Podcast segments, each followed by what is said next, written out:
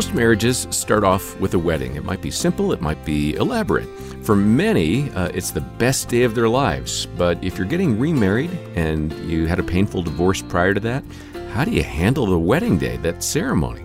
Well, I'm John Fuller, along with Greg and Erin Smalley. They lead our marriage team here. And Erin, you've been to a lot of weddings, mm-hmm. and I wonder where you've seen God um, smile and offer restoration in a wedding ceremony because it didn't work out for one or both of the individuals in a prior marriage. Mm, I'm smiling, John, because it makes me think of our oldest daughter, Taylor, who was remarried in August after just a tragic divorce in 2020 mm. that she did not want. And before Greg gave his blessing to this young man who was coming to him asking for um, the blessing to ask Taylor to marry him, Taylor wrote something, and I'm going to read it really quick because it's just so precious. She wrote this letter and gave it to Greg as her blessing over her new husband. It says, In 2020, during the worst season of my life, a friend recommended reading a devotional book about praying circles around the desires of your heart and watching how God would answer them. It was in that season I was able to spend a lot of time reflecting on one of the biggest desires of my heart, a godly husband. I started praying circles that God would bring a godly man into my life.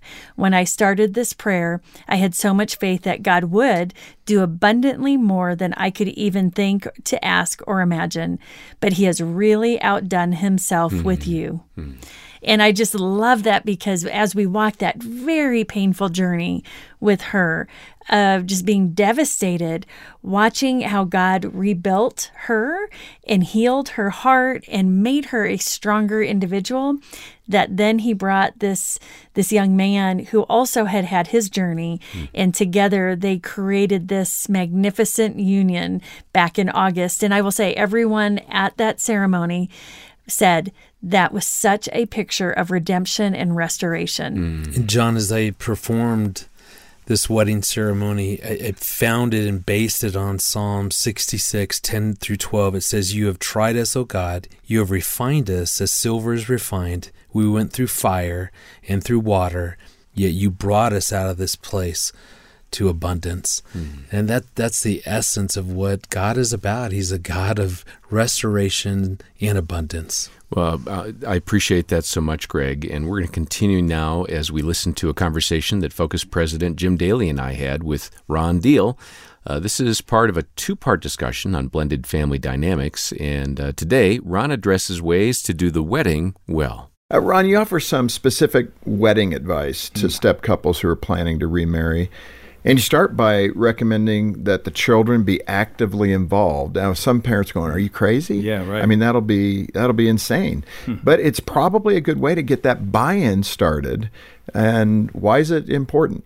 I got to tell you, when I first drafted the outline of this book, I had a chapter on weddings at the end because mm-hmm. I figured, look, every bride is planning her wedding from the moment she got engaged. It's in her head. It was before she got engaged. Like, it's already happening. We'll just sort of say a few words about that at the end of the book and then move on. And then I dug into some of the research about weddings and how it can help the family move forward for blended families in particular. Hmm. And I was stunned. Hmm. And so the chapter on weddings moved up to number four. Here's what I learned when you get buy in, and that's a really great way of saying it, Jim, when you get buy in from the kids in the wedding and how the wedding is taking place, when they feel like they have a voice in the wedding process, they may choose to just sit there and do absolutely nothing. And at the same time, that's giving voice to, well, I don't want you to make me usher people. I don't want you to make me whatever when they have a voice, think about their their journey up until this point. Oftentimes their voice has been silenced. Dad died, we couldn't do anything about that. Nobody asked me. I got to live with that reality. Now we've lived through some hard single parent years. Our financial world changed. We had to go to different schools, different home. We had to sell our house and move into someplace else. We don't see our grandparents. It's loss after loss after loss. Mm. And now mom's fallen in love with a guy. He's a wonderful guy, but he's not my dad. What I really want is my dad. I have had no voice, no voice, no voice. And now you ask me would you like to have a role in the wedding? What do you think? How should we do this? Should we do it this way? Should we do it that way? You're, you're inviting them into helping to create the family. You think about how profound that is. Mm. Do we leave you out and we just make you deal with it, or do we invite you in and let you have a voice? So, start that journey early with kids. Find out what they're thinking, what they're feeling. And oh, by the way, when you ask about weddings, sometimes that rises up, you know, fear in a child or some of the hard feelings, the confusing feelings that they may have, and now you can help them deal with that. Like you, you, you don't just wait till the wedding comes and then they cry all the way through it. That's not fun for anybody. Or when there's adult children, a lot of people have told me the story of well, my kids just didn't show up. We thought they were going to be mm. the. Well, what was going on that we didn't know? Right. You don't want to be blindsided. You want the wedding to serve your family moving forward. So it's about giving them voice and helping them find their way. I tell a story, if I could real quickly share that with you, in the book about uh, Kristen and Justin. Uh, they were planning to elope. Um, they decided after reading the early manuscript of this book, you know, maybe we shouldn't do that. They were going to leave the kids at home, go elope, and come back, show married. up at the oh, door. Wow right? Wow. So she is bringing three kids. He didn't have any children, never been married before. So they decided, no, we can't do that. Let's do a small wedding. Let's invite close family and friends. Let's invite the children. Well, what role do you want to play? They discovered her three kids, her daughter, the middle child, wanted to stand beside her, wanted to hold the bouquet during the wedding. Ended up being her, her maid of honor. Hmm. Her two sons, oldest and youngest, walked mom down the aisle. Hmm. When the question was asked, who gives this woman? My brother and I was the answer. How cool is that? Wow. Yeah. The mom's an artist. They found a way to do a little art project in front of everybody. They didn't do the sands thing. They didn't do the uh, the unity candle. They did an art project. Everybody put their hand in ink and put it up on this, um, you know, this thing that they created, and now everybody's literally putting their fingerprints to this new family, something that hangs in their home today that they can point to and say that was the day mm. that we started this journey together. And look, everybody was a part of it. It does not mean they finished blending. I don't want anybody to hear me saying that. But it does give kids an opportunity to draw a line in the sand and say, I'm in on this. Well, Greg, uh, Ron was sharing that story about Kristen and Justin, and I'm sure someone hears that and thinks, well, what about keeping a relationship strong with my stepkids after the wedding? How do I do that? How have you seen a couple do that successfully? Yeah, we have some great friends, Ed and Renee Bear. And one time, Ed and I were out to lunch, and for whatever reason, I, I almost, John asked him that exact question that you really? just posed. I was just curious, you know, as they were blending a family, and thus he had now a, a, a new stepson.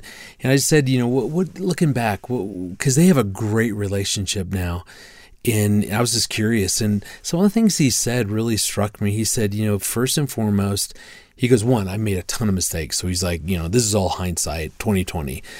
But he said, I, I really looked for those opportunities to empathize with how this young man was feeling when I came into their life, when, you know, I became his stepfather.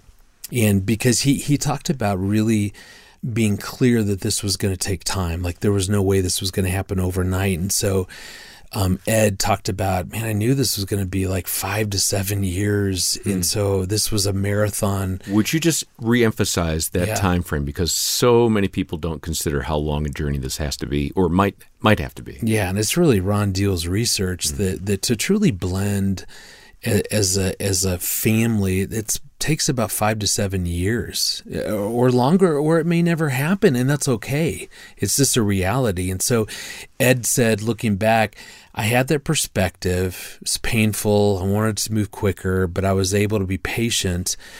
And then he goes, What I really did is I studied my stepson. What was he interested in so that I could just jump in?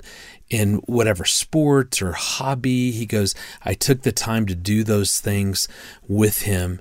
He said that we we developed our own. So between me and my son Brandon, we did things that that would become traditions that just the two of us like we started doing a you know a Saturday morning pancake breakfast or just these little things that began to define our relationship and it was so fun over lunch just kind of hearing this wise man look back on all the good, the bad, the hard. I mean, just being honest, but going, now I really get that there were two or three things, like I was talking about, mm-hmm. that he did that really made such a big difference. Yeah, and you're going to find a lot of uh, practical help along these lines in the book by Ron Deal, Preparing to Blend The Couple's Guide to Becoming a Smart Step Family. Uh, he's got so much encouragement and stories and, uh, and wisdom. Uh, get a copy of that book from the ministry here today when you make a donation of any amount. Uh, contribute either a monthly pledge or one time gift, and we'll say thank you for being a part of the support team by sending a copy of the book to you. You'll find all the details in the show notes.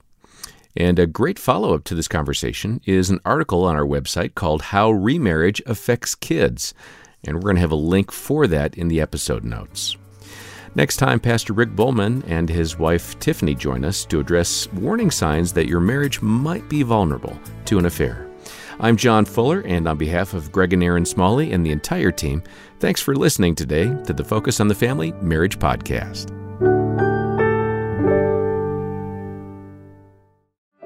Is your marriage holding on by a thread? For deep hurt, you need deep healing that only comes from the Lord, and you'll find it at a Focus on the Family Hope Restored Intensive in Michigan. Our licensed Christian counselors will help you and your spouse get to the root of your issues in just three to five days, and it works. 80% of the couples are still married two years after attending. Learn more at hoperestored.com and talk with a trusted advisor. That's hoperestored.com.